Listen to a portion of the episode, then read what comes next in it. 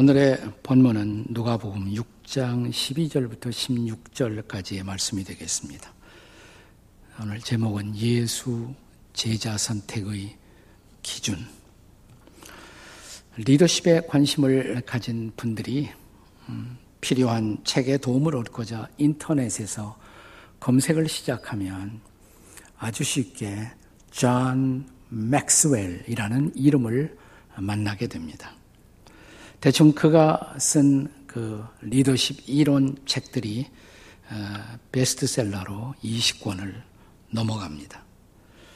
이분은 본래 미국의 평범한 목회자였습니다. 하지만 작은 교회에 부임해서 어, 열심히 성실하게 교회를 섬기다 보니까 미국 10대 교회에 들어가는 교회로 성장해 갔습니다. 이번에 사역의 중요한 특성은 어, 교회 찾아오는 교우들을 잘 케어링했고 섬겼고 또 특별히 중보기도 사역을 강조했습니다. 어, 그래서 어, 교회가 괄목할 만한 교회 성장을 이룰 수가 있었던 것입니다. 저는 이분의 리더십 책들과 특별히 중보기도 사역에 큰 도움을 받았고 또 유익을 얻을 수가 있었습니다. 그런데 이분이 리더십을 공부하면 할수록 보다 전문적인 리더십 개발이 필요하다고 느껴서 마침내 교회를 사임하고 어, 교회 바깥에서 인조이 그룹이라는 리더십 컨설팅 그룹을 만들어 교회 안과 교회 바깥에 그리고 심지어는 세속사회, 비즈니스 세계까지 도달할 수 있는 리더십 훈련과 개발에 기여하시게 되었습니다. 지금도 열심히 이분은 활동하고 중이십니다. 이번에 리더십을 이렇게 정의합니다. 리더십이란 어떤 타이틀이나 사회적 위치나 통계 차트를 의미하는 것이 아니라 한 사람이 다른 사람에게 끼치는 삶의 영향력이다. 이렇게 말하고 있습니다. 그리고 그는 자신의 소위 리더십의 원리를 전적으로 성경과 또 예수님에게서 배울 수가 있었다라고 고백을 합니다. 오늘 함께 읽은 본문은 예수님이 당신의 열두 제자를 선택하신 배경을 보여주고 있는 말씀입니다. 이 열두 제자는 예수님에게 리더십을 배워서 이제 그 영향력을 땅 끝까지 확산시킬 사람들이었습니다. 그러나 제자 선택은 아무나 하는 것은 아니거든요. 나름대로 예수님에게 제자 선택에 어떤 분명한 스탠다드가 기준이 있었다는 것을 알게 됩니다.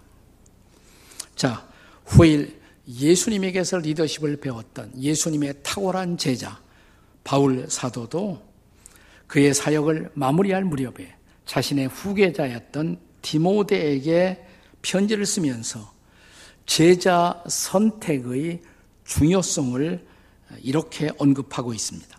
디모데 후서 2장 2절의 말씀입니다. 우리 함께 같이 읽겠습니다. 다 같이 시작. 또 내가 많은 증인 앞에서 내게 들은 바를 충성된 사람들에게 부탁하라. 그들이 또 다른 사람들을 가르칠 수 있으리라. 바울이 디모데에게 강조하는 것이 뭐예요?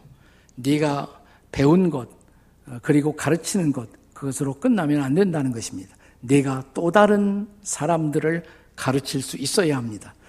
다시 말하면 영향력이 확산되고 계승될 수 있어야 한다는 것입니다. 그러기 위해서 디모데 그대는 너에게 들은 바를 어, 또한 전수할 수 있는 충성된 사람들에게 자신이 가르치고자 하는 말을 전수하십시오. 여기 충성된 사람들에게 부탁하라 이런 말이 나오죠. 이것을 영어 성경 NIV New International Version에 보면 어, 이게 reliable man 믿을 수 있는 사람들 이런 말로 번역을 했고요. 과거에 오래된 킹 제임스 버전은 faithful man 그래서 충성스러운 사람 혹은 신실한 사람들이라는 단어로 번역을 했습니다. 다시 말하면 우리는 아무나 붙들고 제자 삼는 것이 아니라 믿을 수 있는 사람, 신실한 사람들을 제자로 삼아야 한다는 것입니다. 그렇게 해야 우리는 시간을 낭비하지 말고 않고 소중한 가치, 우리가 전달하고자 하는 그 가치를 나눌 수가 있게 된다라고 말하고 있는 것입니다. 자, 그렇다면 우리 예수님의 제자 선택의 기준, 그 standard는 무엇이었을까요? 첫째로 하나님의 마음에 합한 사람들입니다. 한번 따라서 해보세요. 하나님의 마음에 합한 사람들. 자, 우선 본문이 출발하는 12절, 13절의 말씀을 함께 같이 읽겠습니다. 다 같이 시작. 이때 예수께서 기도하시러 산으로 가서 밤이 새도록 하나님께 기도하시고 밝음에 그 제자들을 부르사 그 중에서 열두를 택하여 사도라 칭하셨으니. 자, 예수님께서 열두 제자를 선택하시기에 앞서서 뭘 했다는 거예요? 기도하셨다. 어떻게 요 밤을 새워 기도하셨다 그랬어요. 왜 이렇게 밤을 새워 하나님께 기도하는 것이 예수님에게 필요했을까요? 자, 하나님 나라의 일을 할 사람들, 그 제자잖아요. 하나님 나라의 일을 할 사람들이니까 하나님의 마음에 합한 사람들을 잘 분별해서 선택하시기 위함이 아니겠습니까? 자, 오늘 본문을 기록하고 있는 사람은 누가죠? 네. 누가복음을 누가 기록했느냐면 누가가 했죠. 네, 아무도 안 웃어. 썰렁해요. 네. 자, 이 누가가 누가복음 말고 또 하나를 기록했어요. 그게 뭡니까? 사도행전. 그래서 사도행전을 누가복음의 속편이라고 말합니다. 사도행전 13장 22절에 보시면 옛날 이스라엘 왕을 세울 때 사울을 패하고 다윗을 세운 이유가 설명됩니다. 같이 한번 읽겠습니다. 다 같이 시작. 패하시고 다윗을 왕으로 세우시고 증언하여 이르시되 내가 이세의 아들 다윗을 만나니 내 마음에 맞는 사람이라 내 뜻을 다 이루리라. 자, 여기서 다윗을 가르쳐서 뭐라고 말했습니까? 내 마음에 맞는 사람, 또 내 뜻을 이룰 사람. 이 표현을 주목해 보세요. 자, 하나님의 일을 할 사람이 하나님의 마음에 맞지 않는다면 또 하나님의 뜻을 이룰 사람이 하나님의 뜻에 맞지 않는다면 이런 사람들을 어떻게 하나님의 일꾼으로 세울 수가 있겠습니까?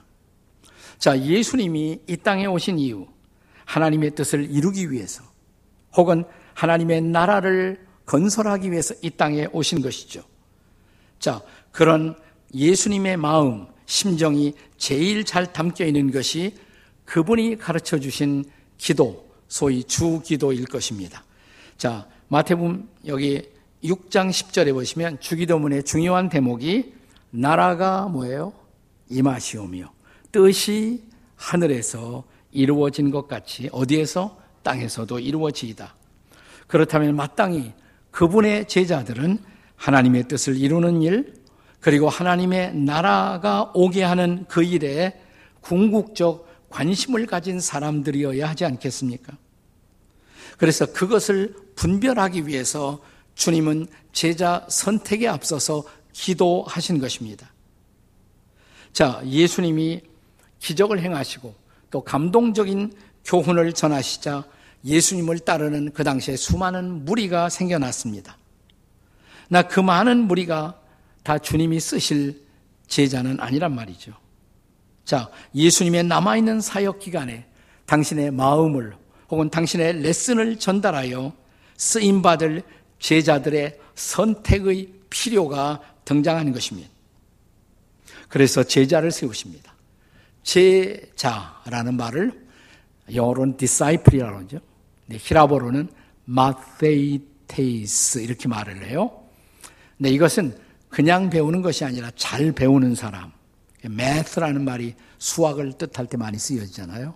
마치 수학의 공식을 풀듯 철저하게 배우는 사람. 이게 제자예요.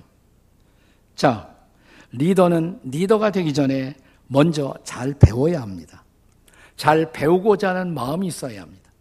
제자 선택의 중요한 전제 하나가 잘 배우고자 하는 마음이 있는 사람.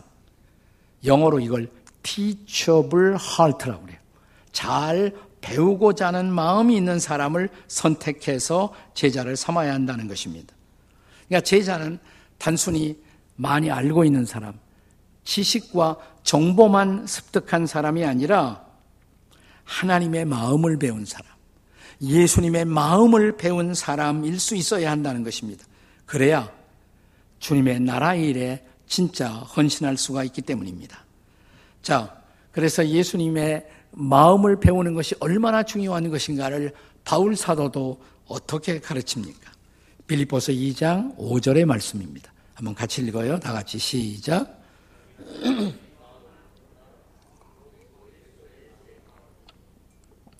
네. 자, 우리가 누구의 마음을 품어야 한다고요? 그리스도 예수의 마음. 그 마음을 배워야 돼요. 그리고 그 마음을 품고 그분을 섬기고 그분을 위해서 일할 수 있어야 한다는 것입니다. 주님은 그런 제자들이 선택되어지기 위해서 먼저 기도하신 것입니다. 자, 그렇다면 제자 선택의 선택의 가장 중요한 첫 번째 기준 뭐예요? 지금까지 한 거 다 뭐예요? 네? 하나님의 마음에 합한 사람이죠. 자, 두 번째, 제자 선택의 또 하나의 기준. 두 번째는 세상으로 다시 보낼 사람들. 따라서 하세요. 세상으로 다시 보낼 사람들. 자, 본문의 13절의 말씀을 함께 읽겠습니다. 13절입니다. 다 같이 시작. 밝음에 그 제자들을 부르사 그 중에서 열두를 택하여 사도라 칭하셨으니 잘 보세요. 제자를 부르셨어요. 근데 제자라고 부른 것이 아니라 그들을 뭐라고 불렀다? 사도라 칭했다 그랬습니다. 사도라. 자, 제자는 disciple. 음, 근데 사도는 좀 달라요. 그러니까 제자는 그냥 배운, 배우는 사람이다. 잘 배우는 사람이다. 근데 예수님은 당신의 제자들이 배우고 배우고 또 배우고 거기서 끝나는 것을 원하지 않았어요. 배우기만 하는 사람. 우리 보통 우리 주변에 어떤 사람들 보면 아주 배우는 거 좋아해서 늙어서도 학교 다니고 열심히 배우는 사람이 있어요. 보통 그런 사람들을 우리가 professional student라고 말을 하죠. 여기도 계실지 몰라요. 좋은 일이에요. 하지만 예수님은 배우고만 끝나는 사람을 원하지 않으셨습니다. 그들을 제자들을 사도라 칭하셨다. 사도, apostle. 본래 헬라어 원어의 ἀπόστολος 이렇게 말해요. ἀπόστολος. 근데 그 뜻은 뭐냐면 보냄을 받은 사람이다. 보냄을 받는 사람. 근데 사도란 말은 우리에게 익숙하지 않지만 요즘 우리가 사도하고 같은 뜻으로 많이 사용하는 단어가 있어요. 그게 뭐냐면 선교사입니다. 미셔너리. 미셔너리라는 단어는 미션이라는 단어에서 나오는데 미션은 나전어의 미시오. 그게 센트, 보냄을 받았다. 보냄 받은 사람, 그게 선교사예요. 보냄을 받아 땅 끝까지 세계 여러 문화권에 들어가는 사람들, 선교사잖아요. 네. 근데 예수님은 제자들을 세우실 때 그들을 사도로, 다시 말하면 보내시려고 그들을 제자로 세우셨다는 것입니다. 여러분, 배우는 것은 중요한 일입니다. 그러나 배움에서 끝나서는 안 된다. 이걸 이런 예로 한번 생각해 보세요. 자, 우리가 군대에 소집을 당하면 맨 먼저 어디로 갑니까? 논산 훈련소 가죠. 저도 갔다 왔는데, 예, 논산 훈련소에서 훈련을 받아요. 근데 논산 훈련소에 계속 머물다가 군대 생활 끝나는 사람은 없죠. 일정한 기간 훈련을 받습니다. 그리고 부대 배치를 받아서 전방으로 갑니다. 저도 논산 훈련소에서 훈련 받고 배치를 받았어요. 어디로? 인제 가면 언제 오나 원통에서 못 살겠네. 저 양구 쪽으로, 그쪽으로 이렇게 배치를 받아갔어요. 자, 왜냐하면 그들은 전선에 가서 이제부터 본격적인 군인의 역할을 감당해야 합니다. 그들은 전쟁터에서 승리를 가져와야 할 사람들이에요. 그런데 만약 군인이 전선으로 보냄받기를 두려워한다면 애당초 군인으로 선택받을 이유가 없는 사람들이죠. 마찬가지로 예수님의 제자들이 세상으로 보냄을 받기를 두려워하고 있다면 그들은 처음부터 예수의 제자로 부름받아 선택받고 훈련될 필요가 없는 사람들이에요. 우리가 흔히 이 세상을 가리켜 말할 때 죄 많은 이 세상 이렇게 말합니다. 맞아요. 이 세상은 죄가 많아요. 그러나 죄 많은 곳이지만 예수님의 제자들이 치열하게 싸워서 이겨야 할 것이 바로 전쟁터 이 세상인 것을 믿으시기 바랍니다. 그래서 우리가 세상과의 관점을 그리스도인들이 잘 정리하는 것 매우 중요해요. 요한복음 17장에 예수님은 당신의 제자들을 위해서 기도하면서 제자들이 세상을 향해서 가져야 할 두 가지의 관점을 잘 정리하십니다. 우선 요한복음 17장 16절을 읽어보세요. 17장 16절 다 같이 시작. 내가 세상에 속하지 아니함 같이 그들도 세상에 속하지 아니하여 싸움나이다. 그러니까 제자들은 세상에 속했다 안 속해 있다? 세상에 속한 자가 아니다. 그러니까 세속적으로 살면 안 되죠. 세속주의자가 되면 안 돼요. 우리는 세상에 속한 자가 아니기 때문에. 근데 거기서 끝나면 안 돼요. 자, 이어지는 말씀 요한복음 17장 18절을 보세요. 18절 다 같이 읽겠습니다. 시작. 아버지께서 나를 세상에 보내신 것 같이 나도 그들을 세상에 보내었고. 자, 우리는 세상에 속했어요? 안 속했어요? 안 속해요. 예수를 믿는 순간 그리스도에게 속해 있지 세상에 속한 자가 아니에요. 그러나 우리는 세상을 멀리해서는 안 돼요. 왜냐하면 예수님이 우리를 세상으로 뭐예요? 보내셨다 그랬어요. 보내셨다. 그래서 우리는 세상 한복판에 살아야 돼요. 세상을 피하면 안 돼요. 그러니까 도피주의자가 되면 안 돼요. 자, 우리는 세속주의자가 되어서는 안 되지만 또 하나 도피주의자가 되어서도 안 돼요. 세상을 도피하려고 해서는 안 돼요.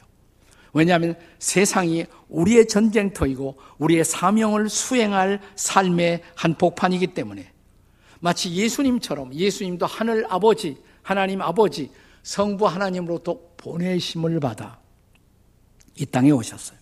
그러니까 예수님도 선교사로 오셨어요. 보냄을 받아 이 땅에 오셨어요. 그러니까 최초의 선교사는 예수님이에요. 예수님. 자, 보냄을 받아 오셔서 육신을 가지고 이 세상의 한복판에서 사셨잖아요. 그리고 그 예수님이 내가 보냄을 받은 것처럼 너희를 보낸다. 너희도 육신으로 이 세상에 살면서 세상에 빛이 되고 소금이 될 수 있어야 한다고.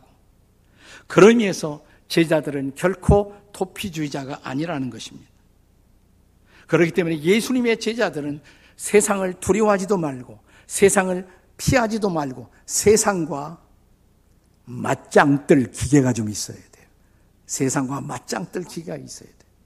세상을 자꾸 아 나는 그만 살겠다 도망가려고 하면 안 돼요. 살 때까지 살면서 잘 싸워야 돼요.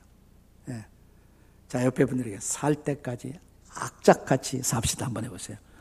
살 때까지 악착같이 삽시다. 싸워서 이겨야 돼요. 세상을 이기는 자들이 돼요. 아멘? 그러므로 예수의 지하들은 예수님의 마음, 예수님의 정신을 잘 배워가지고 때가 찬 시각에 다시 세상으로 가라는 선교사적 소명에 순종해야 할 줄로 믿습니다. 지금 저 교회의 우리 어, 중요한 비전 전략 중에 하나가 뭐냐면 우리 모든 지구촌 교회 성도들은 평신도 선교사가 되는 것. 주님이 우리를 보내시는 가정에서 일터에서 거기에서 선교사적 소명을 이루고 살아야 한다는 것입니다. 자, 그래서 제자들의 두 번째 기준, 선택의 두 번째 기준, 뭐예요? 세상으로 다시 보냄 받을 자. 아멘. 자, 여기 예수의 제자 선택의 또 하나의 기준이 있습니다. 첫째는 주님의 마음, 하나님의 마음을 잘 가지고 있는 사람. 두 번째, 다시 세상으로 갈 사람. 세 번째, 역동적인 관계의 틀 안에 성숙할 사람들. 이 세 번째는 좀 길어. 네. 잘 읽어보세요. 다 같이 시작. 역동적인 관계의 틀 안에서 성숙할 사람들입니다. 아멘. 오늘 본문에 14절 이하 16절까지 보면 열두 제자 혹은 열두 사도의 이름이 쫙 list up 돼 있어요. 리스트가 쭉 나와요. 자, 이 한 사람 한 사람 제자가 사도가 어떤 인생을 살았느냐. 어, 제가 작년에 책을 하나 그 냈는데 자가 격리 기간을 통해서 그게 뭐냐면 열두 사도 이야기예요. 읽어보신 분들 있죠? 네. 아직도 이걸 지구촌교회 나오면서 읽지도 않았다. 그걸 어찌 사람이라 부를 수가 있겠습니까? 무슨 책? 열두 사도 이야기. 열두 사도 이야기예요. 여기 보면 자세히 나와 있어요. 하지만 오늘 본문에 보시면 흥미로운 사실이 있어요. 대부분의 제자들을 이름만 쭉 썼는데 이름만 쭉 쓰지 않고 옆에다가 뭐라고 수식어를 첨부한 제자가 세 사람 나와. 세 제자가 나와요. 우리는 이 세 제자를 특별히 주목해서 보려고 합니다. 처음에 나오는 사람 베드로고라고도 하고 베드로고다 하는 이름을 주신 시몬 이렇게 되어 있어요. 베드로라고도 이름을 주신 시몬. 그러니까 베드로의 진짜 이름은 베드로가 아니라는 거죠. 베드로의 진짜 이름은 뭐예요? 시몬이에요. 시몬. 시몬. 근데 예수 믿고 예수님으로부터 제자의 부르심을 받고 나서 그 다음에 베드로가 된 거예요. 베드로는 새 이름이에요. 근데 베드로의 뜻이 뭐라? 반석이란 뜻이에요. rock. rock. 반석. 그러면 어떤 이미지가 들어요? 육중한 어떤 기대고 싶은 그늘을 만드는 안정된 이미지? 그렇죠? 반석의 이미지. 근데 예수님이 자, 이 시몬이라는 사람을 만나자마자 요한복음 1장 42절에서 이렇게 말씀하십니다. 내가 장차 뭐라고 해요? 개바라 하리라. 다 같이 장차 개바라 하리라. 개바가 베드로예요. 아람 말이고 베드로는 히라보고 그 뜻은 다 반석이고 내가 장차 개바라 하리라. 장차 반석이라 하리라. 지금 아니에요. 장차. 그러니까 지금은 예수님께 부름을 받았을 때는 전혀 반석 같지 않은 사람 그게 시몬이었어요. 예수님이 제 아들의 발을 씻다가 베드로 차례가 오니까 놀래 갖고 아니 선생님이 어떻게 제 발 씻어요? 안 돼요, 선생님. 그러니까 예수님이 내가 네 발 씻지 않으면 너는 나와 상관이 없어. 그러니까 뭐라 그래요? 아, 그래요? 그러면 몽땅 목욕을 시켜 주시옵소서. 이랬다 저랬다 그래요. 예수님을 위해서 목숨도 버린다고 그랬다가 사태가 불리하니까 예수님을 세 번씩 부인도 하고 저주도 하고. 전혀 반석 같지 않아요. 근데 뭐라고 말씀하세요? 내가 장차 반석이라 하리라, 장차. 앞으로 반석이라 하리라 말이에요. 그건 뭐냐면 만들어지는 거예요. 자, 어느 날 드디어 예수님이 이렇게 말씀하십니다. 마태복음 16장 18절에서 너는 베드로라. 내가 이 반석 위에 나의 교회를 세우리라. 그러니까 예수 그리스도의 교회가 세워질 반석, foundation stone의 역할을 할 사람. 이런 놀라운 사람으로 그가 변화되어 성숙될 것을 주님이 기대하신 것입니다. 그리고 그는 그렇게 성숙해 갔어요. 때로 흔들리기도 했지만, 때로 넘어지기도 했지만, 그는 마침내 성숙했어요. 그렇다면 저와 여러분에게도 희망이 있다 없다.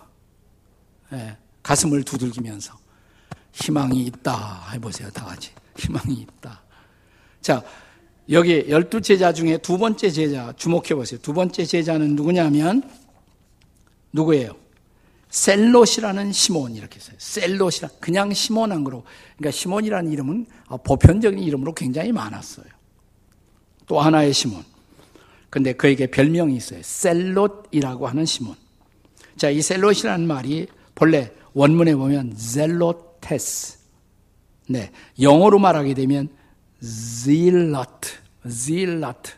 이 단어는 zeal이라는 단어에서 나왔어요. Z, Z, E, A, L. 그러면 zeal 그러면 열심. 여기서 나온 것이 뭐냐면 열심당원.